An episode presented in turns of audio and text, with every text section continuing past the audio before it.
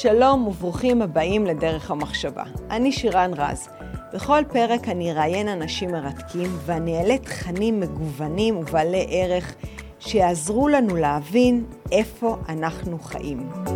שלום לכל המאזינים והמאזינות שלנו בפודקאסט דרך המחשבה. הייתה לנו איזו הפוגה קלה, מי שקצת מכיר, יודע שאבא שלי נפטר לא מזמן וככה הייתי צריכה להתארגן ולהתאסף מחדש. אבל כשבדקתי באפליקציות ובכל המקומות שהפודקאסט אה, מפורסם ראיתי את הדיון הער שיש גם בקרב הדון, הדור הצעיר סליחה של עשרות ומאות שיתופים על דברים באמת עמוקים שקורים במדינה שלנו וזו הסיבה שהחלטתי שאני לא מוותרת ואני ממשיכה להביא אנשים שמסבירים לנו את עומקם של החיים שלנו פה במדינה הזאתי והיום החלטתי ככה לעשות קצת סדר בכל מה שקשור אה, ברפורמה של אה, יריב לוין כי הרגע הגיעה לפה בחורה צעירה ששומרת בייביסיטר על הכלב שלי ושאלתי אותה מה קורה? לא היה לה מושג באמת במושגים בסיסיים חוץ מסיסמאות של כעס ובאמת כעס אמיתי על אוכלוסיות שלמות היא לא באמת הבינה מה קורה מאחורי הקלעים. כיום על הבמה נמצאים אה, שחקנים ראשיים שזה בנימין נתניהו, אריה דרעי, אהרון ברק, הנשיאת בית המשפט העליון אה, חיות וכולם יחד משחקים את המשחק שתכריע האם תהיה פה דמוקרטיה לתפארת או שבעצם היא הולכת להתרסק. אז uh, הזמנתי את uh, דוקטור גדי טאוב שיש לו גם פודקאסט משגע שומר הסף מי שלא הקשיב זה חובה והוא גם uh, דוקטור uh, לפילוסופיה של ארה"ב, תתקן אותי אם אני טועה.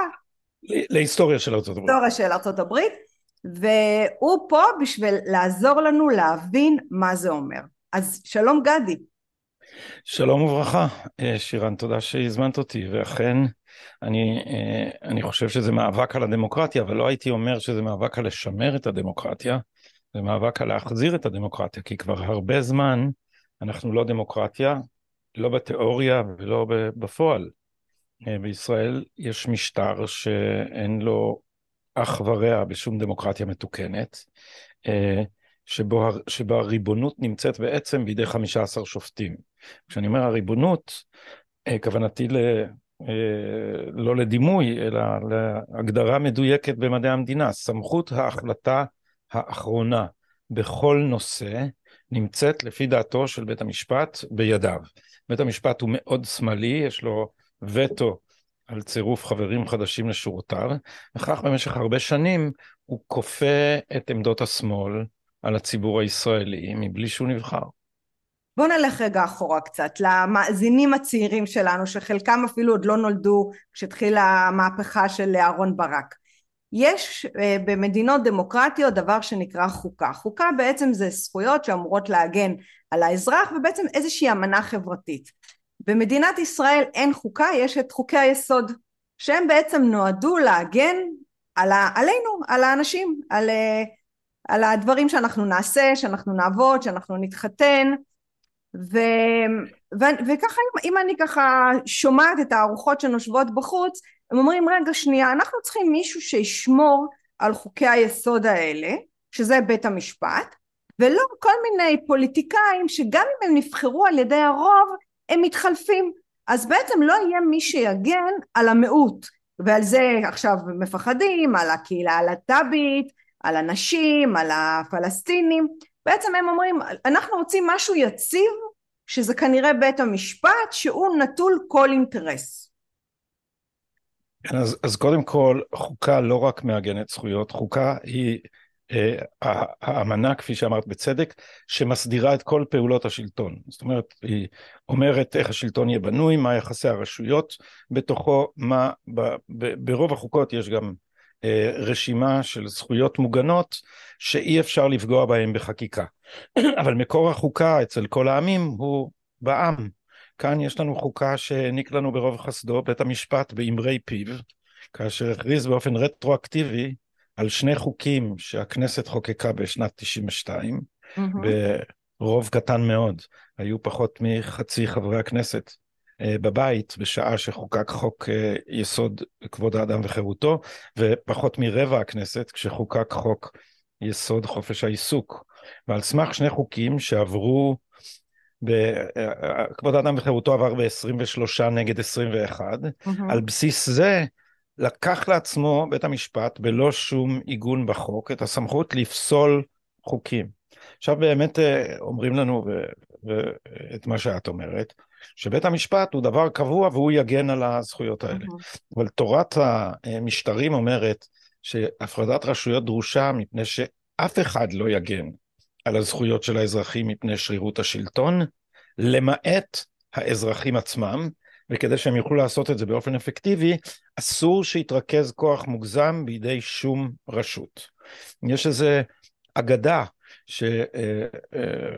שבאופן מכוון השמאל שמנסה לשלוט באמצעות בית המשפט, מיד אני אחזור על זה, mm-hmm. מפיץ כאילו בית המשפט רק מגן על זכויות.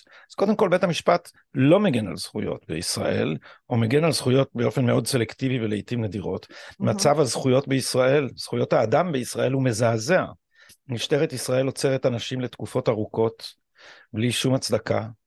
אה, לפעמים בתור אה, שיטה להפעיל לחץ, אה, לפעמים עד תום ההליכים לשנים, דבר שאסור לפי חוק, ומשתמשים פה באיזה טלאי חוקתי שאפשר לעשות הערכות כל שלושה חודשים, אבל יושבים אנשים חמש שנים במעצר עד תום ההליכים, או לפני משפט אפילו.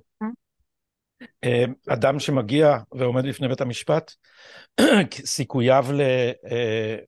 לצאת זכאי כמעט לא קיימים, יש לנו משיעורי ההרשעה מהגבוהים בעולם הדמוקרטי. ו, אה, ובית המשפט הוא חותמת גומי של המשטרה והפרקליטות בדברים האלה. ובית המשפט הוא, הוא ריכוז כוח בלתי סביר בדמוקרטיה. Okay. אוקיי. מה הדבר שאת קוראת לו אה, היעדר קביעות, זה הדבר הטוב בדמוקרטיה.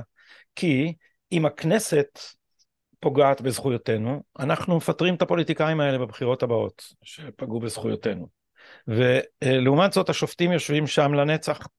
וכשהשופטים פוגעים בזכויותינו, כמו שקרה למשל בהתנתקות, שם רמסו את זכות המחאה, שם לקחו נערות בנות 12 ו-14 למעצרים ממושכים, אה, שכל חטאן היה שהם הפגינו, אה, ובית המשפט היה חותמת אה, הגומי של רשויות האכיפה בדברים האלה. אז ההנחה שבית המשפט תמיד מגן על זכויות היא פשוט לא נכונה. פה רגע אני רוצה לחדד משהו, מה שכבר הזכרת את ההתנתקות ומה שהיה בגוש קטיף, שבעצם אה, בית המשפט בא ואמר, אה, הרי, הרי זה באמת לרמוס את זכויות האדם, איך שניתקו אותם והעיפו אותם מהבתים שלהם ומהרכוש שלהם, ו, וזה, וזה נוגד את זכויות האדם, חוק היסוד, אבל בית משפט אמר לו, באופן מידתי אם יפצו אותם זה בסדר. עכשיו וזו נקודה שאני רוצה קצת שתפרט לנו, מה זה המידתיות הזאת, מתי היא נכנסה, למה היא חשובה כל כך, כאילו בעצם יש פה איזושהי סקאלה שהופכת את ההחלטה של בית משפט להיות מאוד סובייקטיבית ולא אובייקטיבית למידתיות. איך זה נכנס? מה קרה? כן, אז, אז המידתיות זה, זה מבחן שאמור אה, לשקול פגיעה בערכים כדי להגן על ערכים אחרים. אז במקרה הזה שקלו את האינטרס הלאומי אל מול זכויות הפרט. ובית המשפט מצא מה שהוא קורא איזון בין שני שיקולים קרדינליים חשובים, מרכזיים. Mm-hmm. הדבר, הוא משתמש בזה גם כדי לפסול אה, חוקים ופעולות של הרשויות, אה, ואולי יותר קל להתחיל להסביר את הסוגיה הזאת מכיוון הסבירות. כן. מה שקרה, ב, מה שקרה בישראל, הרפורמה של יריב לוין מבקשת לבטל את אה, עילת הסבירות. נכון. מהי עילת הסבירות? Mm-hmm. אז כך, קודם כל, במשפט אה, העמים נהוג שיש עילת אי סבירות קיצונית. אי סבירות קיצונית זה אם אני אה, מציע אה, או עושה פעולה שלטונית שאומנם היא לא מנוגדת לחוק, mm-hmm. אבל אה, היא לחלוטין מטורפת. הדוגמה שאני משתמש בה שוב ושוב להסביר את זה לתלמידים היא אם ראש אה, העיר שבה את גרה יחליט לקרוא לרחוב שבו את גרה על שם אדולף היטלר. Mm-hmm. לא ידוע לי שיש חוק בישראל שאוסר לקרוא, אה, אולי יש לי איסור שימוש בסמלים נאצים בעצם, אני לא יודע, אבל נגיד שאין לצורך הדיון. אוקיי. Okay. אז יש פה משהו שהוא חוקי, אבל ברור לחלוטין שהוא מופרע, ואין... כן. שום, שום אדם סביר לא היה מקבל את זה. זה נמצא במשפט העמים. לקח את זה אהרון ברק והרחיב את עילת הסבירות כך ששופטים עכשיו מכריעים לא רק לפי מה שחוקי, אלא גם לפי מה שנראה להם כשייך למתחם הסבירות. Mm-hmm. אנחנו יודעים בפועל איך הם השתמשו בזה. בפועל הם השתמשו בזה כדי לומר, לא עם ההחלטה של הרשות, נגיד העירייה מחליטה אה, לנטוע אה, קזוארינות ולא אקליפטוסים. Mm-hmm. ההחלטה היא חוקית, אבל בית המשפט חושב שיותר טוב שיהיו אה, אקליפטוסים, כי הצל יותר גדול. אז הוא אומר שההחלטה לא סבירה. זאת אומרת, הוא לוקח לעצמו את הזכות לשקול שיקולים של הרשות הממונה, שהם לא שיקולים שלו. עכשיו, כן. מה בית המשפט מבין בצל ובגינון עירוני? אין לו שום יתרון על, על, על אדם מן הרחוב. אז מבחן הסבירות בעצם יצר מצב שבו השופטים פוסלים או מאשרים פעולות של הרשויות, לא לפי מה שחוקי, אלא לפי מה שנראה להם עדיף. זאת אומרת, בעצם זה מאפשר להם לנהל את ענייניהן של הרשויות האחרות, וזה דבר חמור ביותר שאסור לאפשר אותו. בתי משפט צריכים לפסוק לפי החוק, יש עילת חרירי, אה, אי סבירות קיצונית למקרים מהסוג שאמרתי לך. בית המשפט הזה משתמש בזה כדי להתערב בכל מיני החלטות, כגון אה, דוגמה שנתן בפודקאסט שלי אה, רפי ביטון, דוקטור רפי ביטון, שייעץ ליריב לוין בעיצוב הרפורמה הזאת. ואגב, אני מאוד ממליץ, הפרק הזה, פרק 172 בשומר סף. הוא פתוח אצלי להקשיב, לא הספקתי עוד, אבל הוא פתוח. אה, תקשיב, אני נוסעת איתך, אני חוזרת איתך, כמעט איחרתי שבוע שעבר לפגישה בגלל פודקאסט שלך, הנה, וידוי. בשידור. אני שמח, אני שמח, מחמיא לי. ואת הפודקאסט הזה אני במיוחד ממליץ לך לשמוע, מפני שרפי מסביר... כן, כן, הוא, אני התחלתי להקשיב ולא סיימתי. והוא פשוט כל כך בהיר. אז הנה הוא נותן דוגמה.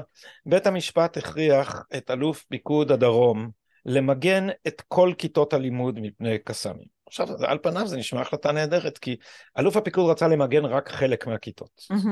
והוא סיד... עשה תוכנית כזאת שבה, אני לא זוכר, אחת מכמה כיתות תהיה ממוגנת, ובמקרה של אזעקה, כל התלמידים רצים לכיתה הממוגנת.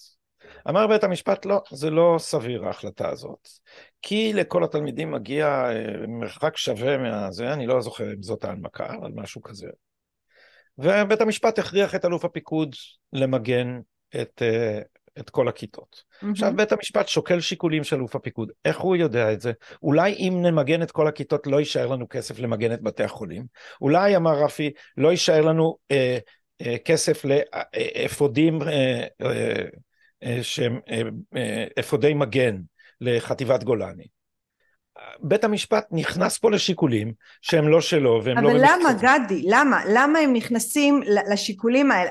אני, ממה שאני מבינה ממך, זה בעצם לסרס מערכות אחרות, כמו למשל את הממשלה ואת הכנסת. אני, אני זוכרת סיפור עם אסון המסוקים, אני לא יודעת בדיוק איזה שר זה היה, שהם רצו, הוא ביחד עם דיון עם משפחות השכולות, לכתוב שזה תאונת אסון המסוקים ואז בג"ץ התערב והוא אמר לא אני לא מוכן שיהיה תאונת אסון המסוקים אלא שיהיה כתוב רק אסון המסוקים.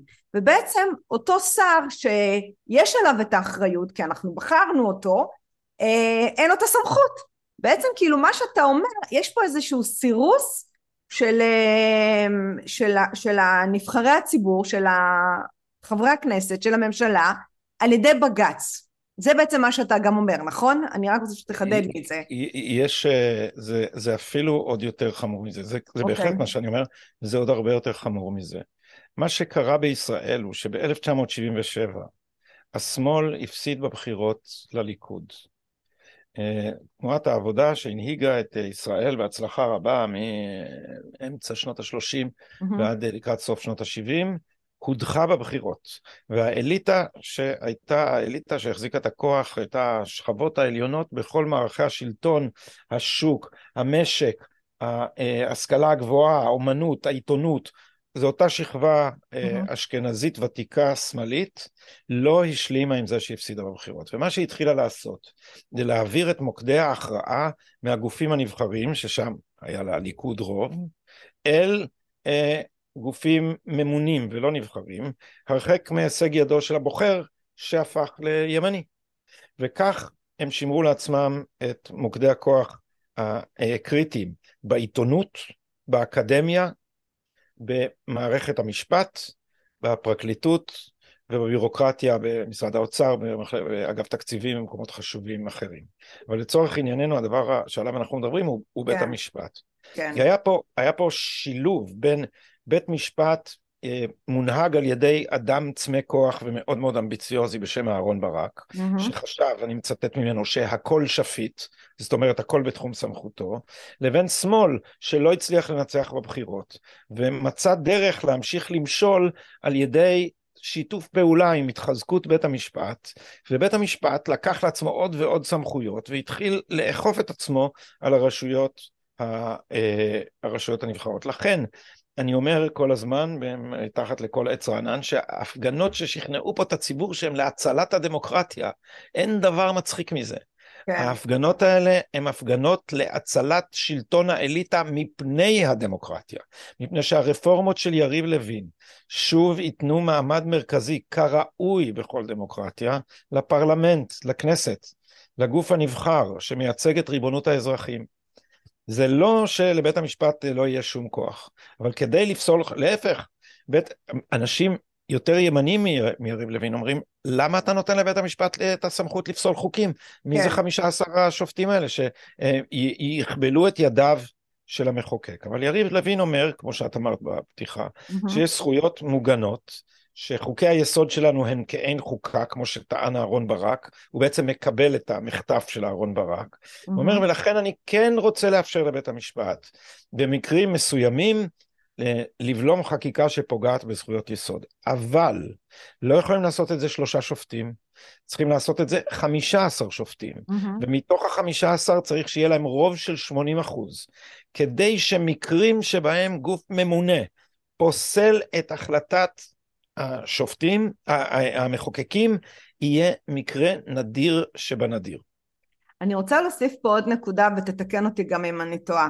כשדיברת פה על המהפכה של אהרון ברק, שהם התחילו לעשות את כל הכדור, לגרום לכדור שלג הזה אה, להתגלגל בשביל שהם יוכלו לשלוט במדינה לא דרך אה, הממשלה אלא דרך אה, מקורות כוח אחרים, כשהכל שפיט קרה פה עוד משהו, אני לא יודעת דרך אגב אם זה היה בכוונה או לא בכוונה, אבל בעצם היה אפשר להגיש לבג"ץ גם אנשים שהם טרוריסטים מלבנון, כל מיני תנועות מאירופה, כל מיני אנשים שמסובסדים על ידי אויבים שלנו, ועצם זה שהציפו את בג"ץ בכל מיני עתירות וכל מיני התנגדויות כל פיפס שקורה בתוך המדינה שלנו, עיכבנו המון דברים, כאילו ברמה של כביש 6, הרכבת הקלה, גדר הביטחון, כמעט כל דבר שרצינו לעשות בתוך המדינה, התעכבנו ב-20-30 שנה, בגלל שהכל שפיט ולכולם מותר להתערב במה שקורה אצלנו בתוך המדינה, גם כאלה שרוצים לערל לנו. שזה כן. החלק מתוצאות הלוואי של מה שהוא עשה. כן, נכון, חלק, חלק חשוב מה שבית המשפט עשה. אומרים כל הזמן, בית המשפט לא פסל כל כך הרבה חוקים, תפסיקו להגיד שהוא מתערב. כן, אבל... אומרים את זה הרבה, נכון. אבל, אבל כי אומרים, הוא פסל רק 22 חוקים בכל, מאז המהפכה החוקתית, זה פחות מאחד בשנה, וכל מיני דיבורים כאלה. נכון. אבל בית המשפט רוקן מתוכן הרבה חוקים אחרים. והדוגמה שאת מביאה היא מצוינת, מפני שבית המשפט כפה עלינו להכניס תומכי טרור לכנסת. נכון. רשימת בל"ד הוכח שהיא משתפת פעולה עם החיזבאללה, שראש הרשימה אה, תמך בחיזבאללה בזמן מלחמה, ובג"ץ בתעלולים אה, פרשניים רוקן מתוכן את החוק, כן. חוק יסוד הכנסת, שאוסר על מפלגות שמתנגדות לקיומה של מדינה יהודית אה, אה, ודמוקרטית, או שתומכות בטרור ובגזענות, להיכנס אה, לפרלמנט, אבל אהרון ברק פירש את זה ככה שאין מסה קריטית של עדויות שהן אכן כאלה. מה זאת אומרת? הוא, הוא יצר איזה מבחן שבו אם אה, בל"ד לא נכנסים עם חגורת נפץ למליאה, זה לא נחשב שהם תומכים בטרור. כן. שזה דבר מגוחך. וכך הוא כפה על ישראל לקבל לתוך הכנסת תומכי טרור. עכשיו מה שאומרים נגד הרפורמה mm-hmm. של יריב לוין, אומרים, mm-hmm. אבל מה אתה רוצה? אתה רוצה שהפוליטיקאים יוכלו לחוקק כל דבר? מי ישים להם גבול? מי, מה יקרה כשהם ישתוללו? מביאים כל מיני דוגמאות מגוחכות, מה יקרה אם הם יחליטו להרוג את כל הג'ינג'י? מה יקרה אם הם יחליטו אה, להמליך את נתניהו לכל חייו? נכון. אז, אז, אז התשובה היא שאם רוב בפרלמנט לא רוצה דמוקרטיה, אז לא תהיה דמוקרטיה. מי שחושב שאפשר לכפות דמוקרטיה, מרמה את עצמו. דמוקרטיה, כמו אהבה, זה לא דבר שאפשר לכפות. זה בלב. כי הכוח נמצא אצל, זה גם בלב, נכון אמר, אני אצטט מיד את השופט learned hand, שזה, זה, גם, אבל, אבל גם לוגית, אם את מעבירה את סמכות ההכרעה לידי האזרחים, אם האזרחים מכריעים שהם לא רוצים את זכות ההכרעה, אין לך מה לעשות במצב הזה.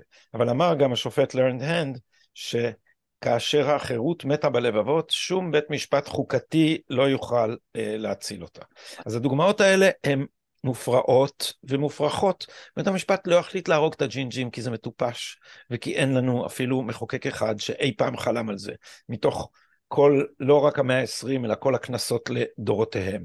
שנית, אה, הכנסת שנבחרת בבחירות אה, ומייצגת את רצון הציבור, לא תבטל את הבחירות, אלא אם כן כל הציבור לא רוצה בחירות. מי שאיים לבטל את תוצאות הבחירות זה היה בית המשפט עד עכשיו. נכון. זאת אומרת, כל האיומים האלה שמאיימים עלינו, כאילו, מה הכנסת תעשה? כל הכנסת תשתולל. מה אם בית המשפט ישתולל? כי בית המשפט כבר השתולל. בית המשפט ממש כחוט השערה. כמעט כפה עלינו את זכות השיבה לפלסטינים בדמות של אה, איחוד משפחות. בהפרש של כל אחד, הדבר הזה נבלם, זה הוראת שעה ומחדשים אותה כפעם בפעם, והיא אה, אה, יותר מפעם אחת ניצלנו מזה על חודו של קול. זאת אומרת, שופט אחד ישנה את דעתו, והמאזן הדמוגרפי של הסכסוך ישתנה. איפה הדבר הזה בעיניהם מי הוא הגיוני שהחלטה כזאת תהיה בידי שופט אחד איפשהו? זה דבר לחלוטין מופרך.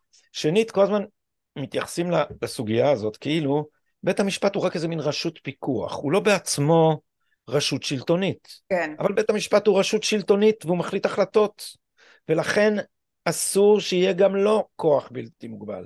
כל הדיבור הזה, כאילו הפוליטיקאים הם איזה עדר שועט של מושחתים ומופרעים, ורק בית המשפט הצדיק עומד עם השלט אה, אה, משמרות הזהב, ויבלום את העדר המשתולל. מאיפה השטות? גדי, קודם, קודם כל, כן. תחשוב שמבחינת תודעה, באמת, תודעה של בני אדם, גם אני, שאני אני לא אוהבת בתי משפט, אם מישהו יגרור אותי בבית משפט אני אהיה מאוד עצובה ולחוצה. אני, זה, יש משהו ש, שגורם לנו מגילאים מאוד צעירים לחשוב ששופטים הם נישאים מעם, הם מורמים, גם בבית המשפט הם יושבים על מקום מאוד גבוה, אתה מסתכל עליהם, זאת אומרת, זה לא כזה מומצא, אני חושבת שחינכו אותנו ששופטים זה משהו נעלה ופוליטיקאים רק רוצים את, בשביל ההישרדות שלהם להבטיח הבטחות ולהפר, זאת אומרת, יש פה איזה בסיס לחוויה הזאתי. כן, אה, ויכול להיות שזה נכון ששופטים עוברים הכשרה מאוד מיוחדת ומדובר באנשים מאוד מוכשרים, אבל שופטים הם בני אדם. נכון. וההנחה היסודית של תפיסת השלטון הדמוקרטית אומרת שבני אדם תמיד חשופים לשחיתות וכל מוסד שיאויש בידי בני אדם, לכן גם הוא חשוף לשחיתות. אז אנחנו מאמינים, אבל גם מציבים אה, בלמים ואיזונים, כפי שזה נקרא, נכון. כדי שאף רשות שלטונית, לא בית המשפט, לא הממשלה, לא הכנסת, לא אה, יתחילו להשתולל. אה, ב, בבית המשפט, כפי שאמרתי, mm-hmm. זה כבר קורה, ובית המשפט הוא חותמת גומי להפרות סיטונאיות. של אה, זכויות האדם שלנו. אה, בין השאר יש יחסים מוזרים בישראל בין בית המשפט לפרקליטות. Mm-hmm. הפרקליטות... אני רוצה לדבר רגע, שנייה לפני שאנחנו עוברים כן. לפרקליטות, יש לי פה עוד רגע איזה נקודה שכן חשובה לי הדעה שלך.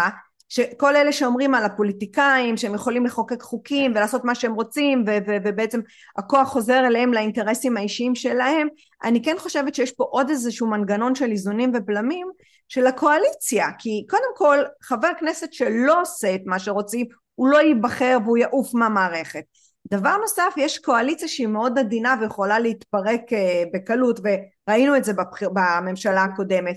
אז יש בתוך הקואליציה גם קבוצות חלשות שנכנסות פנימה ומחויבים החברי כנסת לדאוג להם, זאת אומרת יש פה מערכת שכן שומרת על עצמם. בסדר, אנחנו לא כל כך רואים את זה וחושבים שהם הם, הם, הם, הם, כל יכולים, אבל הם לא, הם גם נתונים לאיזשהו מנגנון שיכול להחליף אותם ויכול להוציא אותם, ואם הם לא יעשו את מה שצריך, הם פשוט לא יהיו, מה שאין אצל השופטים. נכון. אה, חלק מהאופן שבו מנסים להפחיד אותנו מהרפורמה זה אומרים אין בישראל הפרדת רשויות כי אנחנו משטר פרלמנטרי אז הממשלה יוצאת מתוך הכנסת, כלומר היא מרכיבה קואליציה בתוך הכנסת ונשענת mm-hmm. עליה. אז כן. אומרים לנו, אז הממשלה שולטת בכנסת, ואם בית המשפט ייקחו לו את הכוח לרסן אותה, אז בעצם תהיה רק רשות אחת, כי הממשלה כבר שולטת בכנסת ואין ולא תהיה שום ביקורת. כן. הבל הבלים, קודם כל, כפי שאמרת בצדק, יש ביקורת באמצעות הבחירות נכון. על הממשלה. שנית, התיאור הזה הוא מטעה מיסודו, מפני שבישראל הממשלה חשופה במיוחד לכוחו של, לכוחה של הכנסת, לא רק שהיא לא שולטת בכנסת, אלא אנחנו יודעים מהניסיון, הכנסת לעיתים מאוד קרובות מפילה את הממשלה. כן. לפעמים חבר כנסת אחד, תשאלי את עידית סילמן, אה, נכון. יכול להפיל ממשלות. נכון. אז, אז הטענה ש... הטענה שהממשלה היא איזה מין רודנות כזאת שמכתיבה לכנסת מה תעשה, זה אנשים ש... אתה אומר, איפה אתם גרים? אתם לא הייתם בישראל ב-75 השנים האחרונות? כן. נכון.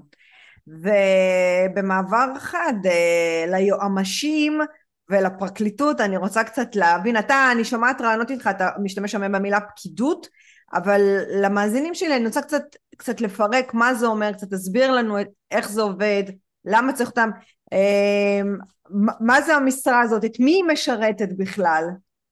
אוקיי, okay, אז קודם כל... יש שם בלבול נוראי בין מה שזה אמור להיות לבין מה שזה קורה בפועל. נכון. אז קודם כל, פקידות זה לא, זה לא קללה. פקידות, פקיד זה מישהו משרת ציבור שהוא ממונה ולא נבחר. זאת אומרת, הפוליטיקאים הם נבחרי ציבור והפקידים וה, וה, והשירות הציבורי, אנשים שזה מקצועם, אה, ממונים לתפקידיהם ולא נבחרים לתפקידיהם, נקראים הפקידות או הבירוקרטיה או הבירוקרטים. והפקידות יש לה גם פקידות מאוד גבוהה, גם השופטים הם פקידים, הם פקידים מסוג מאוד אה, בכיר. אז בישראל התפתח אה, אה, אה, דבר אה, מוזר ביותר. במקור היועץ המשפטי לממשלה, כשמו כן הוא היה אמור לייעץ לממשלה בנושאי חוק. זאת אומרת, אם אני נגיד אה, שר השיכון, ואני רוצה לבנות אה, בתים אה, בעשר קומות בלב תל אביב, אז אה, היועץ המשפטי לעירייה אמור להגיד לי זה מנוגד לתקנות, יש לנו תקנות שאומרות שבאזור הזה מותר לבנות רק שלוש קומות. אז אני מקבל את עצתו והוא אומר לי שזה, מקבל במובן זה שאני כן. שומע את עצתו. כן. אה, ו, ואני יכול לפעול לפיה ואני יכול לא לפעול לפיה. הוא לא מוסמך להגיד לי שאסור לי. עכשיו מה קורה אם אני לא נענה לעצתו ועובר על החוק? כן. אז מגישים נגדי תביעה בבית משפט ואני נאלץ לשלם את המחיר על זה שעברתי על החוק. כן. מה שהיועצים המשפטיים לאט לאט ביססו לעצמם, בין השאר באמצעות הונאה, mm-hmm.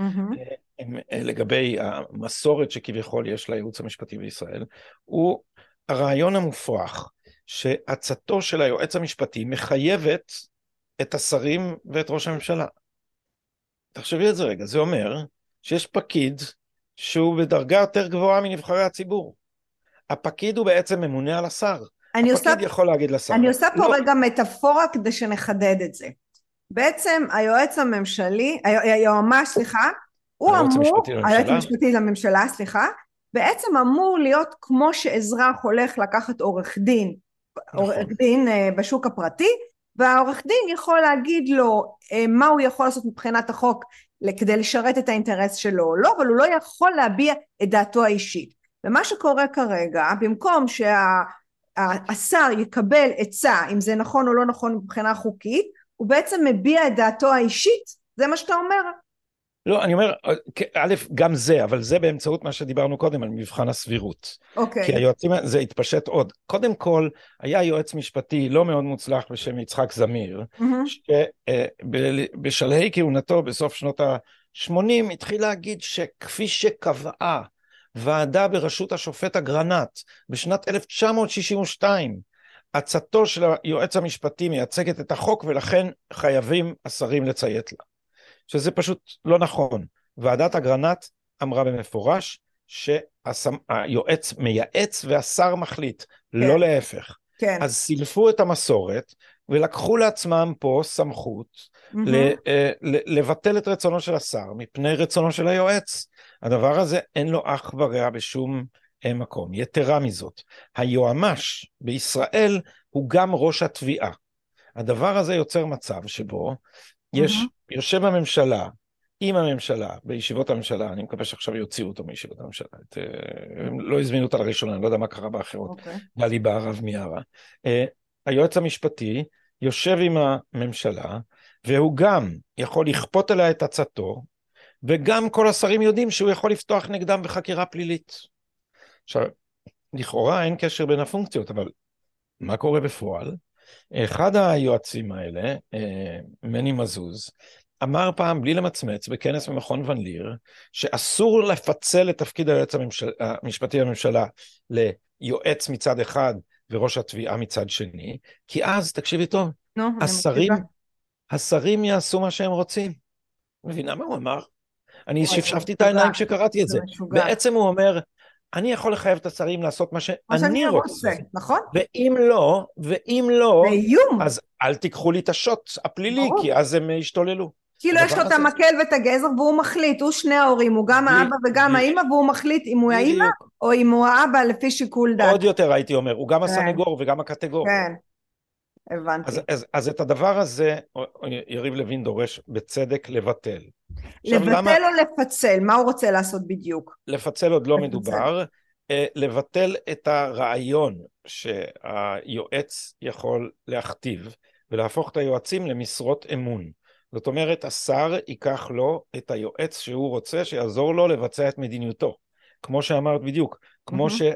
שאזרח שוכר עורך דין. כן. ולא יהיו יועצים שכפופים ליועמ"ש, ובעצם הם שלוחה של אה, אותה אה, אליטה שמאלית בתוך כן. המשרדים, שמנהלים אותם בשלט רחוק ממשרד היועמ"ש. זה דבר שלא יעלה על הדעת. ולכן אני חוזר לנקודה המרכזית שלי. Mm-hmm. הרפורמה של יריב לוין היא ניסיון לחלץ את ישראל משלטון לא נבחר של שופטים ופקידים שחטפו את הריבונות מהאזרחים שהם בעלי החוקיים. אוקיי, okay, וזאת, וזאת בגלל שהם רוצים לשלוט במדינה, כי הם ידעו שהם הפסידו את הבחירות. כי הם חושבים שהם הנאורים, והם כן. חושבים שאנחנו, רובנו, את יודעת, זה אנשים שהלך הנפש שלהם הוא לא דמוקרטי, מפני שהם אומנם מדברים הרבה על דמוקרטיה, אבל יש דבר אחד שהם לא אוהבים בדמוקרטיה. מה? את האזרחים. את האזרח? האזרחים הם דתיים, הם שמרנים, הם לאומיים, הם חשוכים, הם מפגרים, אז לא צריך, צריך לתת להם איזו תחושה טובה שהם הולכים לקלפי, אבל לא צריך לתת להם באמת לנהל את העניינים. כך באמת האנשים האלה חושבים. כש, כש, כשאהרן ברק, אם נחזור למידתיות, אה, אמר, הסביר איך בית המשפט שוקל כשיש התנגשות בין ערכים, אז הוא אמר, כשיש התנגשות בין ערכיה של ישראל כמדינה יהודית וכמדינה דמוקרטית, אז זה, זה תלוי בשופט, אז השאלה הזאת ניצאת, מתגלגלת לפתחו של השופט, ואז הוא צריך להכריע לפי הדעות המקובלות בציבור הנאור, כך הוא אמר. וואו. זאת אומרת, לא בציבור, אלא באליטה של רחביה, של האוניברסיטה, של האשכנזים הנאורים החכמים שיושבים בה. אז האליטה הזאת מבקשת לקיים את שלטונה מתוך תחושה אמיתית שהיא נולדה לשלוט, ושכל השאר הם אה, פרימיטיביים ושוטים. דרך אגב, No. כל השאר האלה רוב הזמן צדקו. האליטה הזאת הובילה אותנו לאסון אוסלו. נכון. וראינו מה קרה ממנו. ו- ועשו את זה תוך כדי זה שהם מטיפים לנו שהציבור הלאומי הוא גזעני והוא מפגר והוא אה, אה, לא מתקדם והוא לא נאור ועוד כל מיני דברים אחרים. חבורת בב... בבונים. בבונים, אז עוד היה מילה, לא בבונים, אלא צ'חצ'חים. צ'חצ'חים. לא משנה, יש צ'חצ'חים, בבונים, בבונים, כן. כל, כל הדברים, כל השמות היפים האלה. אז מסתבר שהצ'חצ'חים, הבבונים והבוטים, הם, אה, הם, הם אה, אה, היו יותר נבונים מהאליטה הגאונה. אני פתאום עלה לי המושג הפרא האציל, אבל ניסיתי לחשוב אם הם רואים את הימנים כפראים האצילים, או שהם רואים את הפלסטינים ואת הערבים כפראים האצילים. הם רואים את הערבים כפראים האצילים ואת, זהו, זה מה שחשבתי. הם רואים כפראים בלתי אצילים, בלתי אצילים, ולא כן. לא, לא ניתנים כן. לאילוף. כן, בגלל זה לא צריך לתת את הזכויות לימין, רק, רק לפלסטינאים. אתה רוצה, אתה רוצה לדבר קצת על חוק, ה, חוק החרם, שככה רוצים להחזיר, שנייה רגע, לפני שאנחנו מגיעים לשם, על דרעי. דרעי, אנחנו לא יכולים לסיים את הפודקאסט הזה בלי לדבר עליו, כי הוא גם קשור לכל העניין הזה של הסבירות, ואני אני, אני אגיד לך את הדעה שלי, ושוב פעם אני צריכה שתוסיף אה, מהידע הרב שלך, שבעצם אה, הציבור שבחר בדרעי, הוא ידע למה הוא בוחר, הוא ידע מי הוא, הוא ידע מה הוא, ובחרו בו. והיום בא בג"ץ ואומר, אנחנו ב, ב, לפי חוק המדד הסבירות, אה, הוא לא אה, כשיר להיות אה, בכנסת ישראל. כן, או, או הנימוק, הנימוקים שלהם היו יותר מגוונים, אבל גם הסבירות שיחקה פה בתפקיד. אז צריך, כדי לראות את האירוע, צריך לספר את הסיפור בפרספקטיבה קצת יותר רחבה. כן, אני מקשיבה. קודם כל, לפני שש וחצי שנים התחילה חקירה נגד דרעי בעוון שחיתות חמורה. החקירה הזאת לא הובילה לשום ראיות. שהייתה שחיתות. היא דילגה והשתנתה והפכה בסוף לחקירה שעוסקת בעבירה טכנית על מס הכנסה. עבירה כן. שזה מוזר ומפתיע שנתנו עליה מאסר על תנאי. היה כן. ברור שאין פה שום דבר חמור ולא נעשה פה, אה, ולא נעשה, לא, לא נעשתה פה שום עבירה חמורה במזיד. אבל למה גררו את זה שש וחצי שנים? זה מחזק את התחושה של רבים מאיתנו שהפרקליטות ומערכת המשפט, מה שכמו שאמר מנדלבליט בהקשר אחר, מחזיקות אנשים בגרון. ואכן, ואכן דרעי שם אותו במצב שאתה אומר, רגע, איך הוא, אם יהיה על הפרק רפורמה במערכת המשפט, איך הוא יצביע? אם, אם, אם עניינו תלוי ועומד בפני שופטים, mm-hmm. איך, הוא, איך הוא ינהל את זה? ואז עשו, הדבר הזה הסתכם בעסקת טיעון שבה הוא הודה בעבירות, ו... נתן לשופטים להבין שהוא אה, פורש מהחיים הציבוריים. עכשיו הוא לא התחייב שהוא עושה את זה. ואז אמרו לנו, הוא הוליך את השופטים אה, שולל. עכשיו, תראי מתי זה קרה. זה קרה אחרי שהוקמה הממשלה הזאת. זאת אומרת, דרעי אה, עשה את עסקת הטיעון הזאת, mm-hmm. ואחר כך רץ לכנסת. זאת אומרת, ידעו כל הזמן הזה, ידעו כל הזמן הזה, שהוא חוזר לחיים הציבוריים, ושהוא מתכנן להיות שר, הוא ראש רשימה. ולא עשו שום דבר. כן. עד אשר קמה הקואליציה הזאת ושמה על הפרק את הרפורמה המשפטית. דרך גם אה, לפיד וגנץ רגע לפני אמרו שאם אה, הם יצטרכו להרכיב איתו ממשלה הם אה, לא פוסלים את זה. בוודאי. כולם אמרו את זה. כל עוד הייתה אופציה לשמאל. כן. לא הגישו עתירות בעניינו. כן. ואז קמה ממשלת ימין, ופתאום הם נזכרו. אז עכשיו, תגידי לי את, האם זה אירוע משפטי או שזה אירוע פוליטי? הם מנסים לפרק את הממשלה כדי לחלץ את עצמם מאימת הרפורמה המשפטית, כי הרפורמה המשפטית זה קץ שלטונם. האנשים האלה הם מיעוט קטן, הם מרץ, אני מזכיר לך, לא עברה את אחוז החסימה, זה בערך mm-hmm. מצביעי מרץ ועבודה, אני לא יודע כן. כמה זה, כל הסיפור ביחד, זה פעמיים ההפגנה, זה אה, ארבעה מנדטים.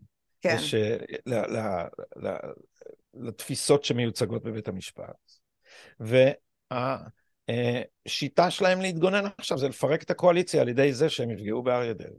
לשמחתנו, גם הקואליציה הבינה את זה, אנחנו כבר לימודי ניסיון, גם אריה דרעי נהג באצילות נפש יוצאת אה, דופן, והוא לא מפרק את הממשלה. כי כולם מבינים מה הם מנסים לעשות. כן. כולם מבינים שזה פוליטי. Mm-hmm. האירוע הזה הוא פוליטי, זה ניסיון ליירט את אריה דרעי, אגב, בלי בסיס בחוק. אין, אין, גם, אני לא רוצה להיכנס פה לטענת ההשתק ועוד דברים אחרים, אה, אין בסיס בחוק להורות לו, להורות לראש הממשלה לפטר אותו. האפשרות לפי חוק יסוד, האפשרות, האופציה שמכריחה ראש ממשלה לפטר שר, זה רק כאשר הוא הורשע בעבירה שיש עימה קלון שכרוכה במאסר ושהודבק לקלון. ואז, הוא, הוא, אה, ואז צריך לפטר אותו. אבל עכשיו יש פה מישהו שהפרשה שלו נגמרה, ופתחו לו אותה עוד פעם אחרי שהתברר שהוא אה, אה, אבן הפינה של הקואליציה הימנית שתעשה רפורמה במערכת המשפט. אה, נו, סיכול ממוקד, לכם.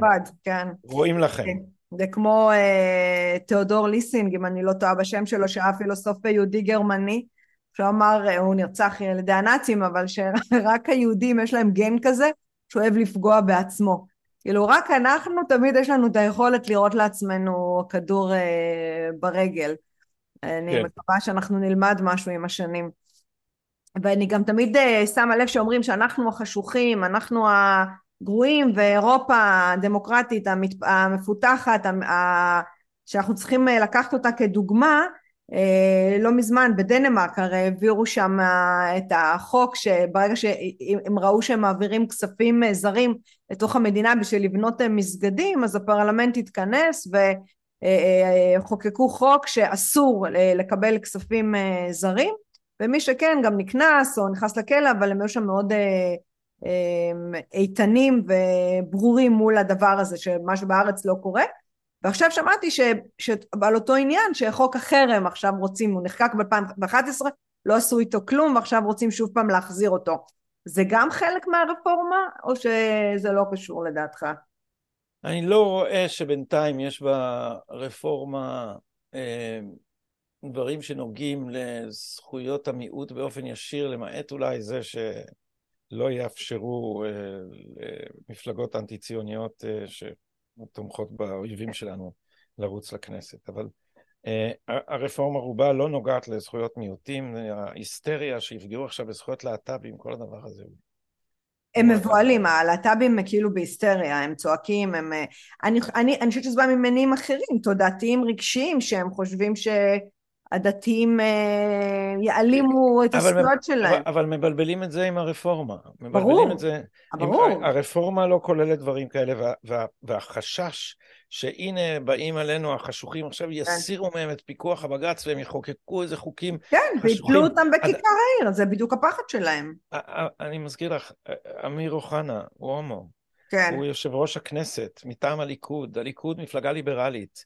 ההשקפות הקיצוניות של אבי מעוז בנושא להט"בים, זה לא מה שתהיה מדיניות הממשלה, זה לא מה שיהיה מדיניות משרד החינוך.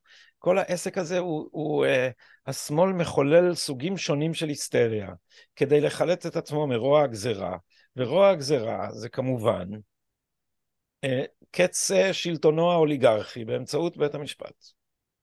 דרך אגב, בשנים שהימין והדתיים היו בשלטון, הקהילה הלהט"בית צמחה ושגשגה. הם אפילו מימנו אה, ניתוחים לטרנסג'נדרים במימון אה, של קופות החולים. אין שום סיכוי שזכויות הלהט"בים... ייפגעו. אה, כן, אני גם לא חושבת שזה, שזה ייפגע. בסדר, אני חושבת שעשית לנו סדר, אני יודעת שאתה ממהר לעוד רעיונות, אז אני לא אגזול יותר מהזמן שלך. גדי, ממש תודה שהתפנית בסדר יום העמוס שלך. לכבוד ולעונג. תודה. תודה לך. ביי, להתראות. זה היה פרק נוסף של דרך המחשבה. כל הפרקים זמינים באפליקציות הפודקאסטים, בערוץ היוטיוב ובפייסבוק. אם עדיין לא הצטרפתם, זה הזמן. להרצאות בנושא חשיבה יצירתית, חדשנות, יזמות, אסטרטגיה רגשית ומדיטציה, מוזמנים לפנות אל הישירות לאופיס שטרודל שירן רז דוט קום. אני שירן רז, ואהיה איתכם גם בפרק הבא.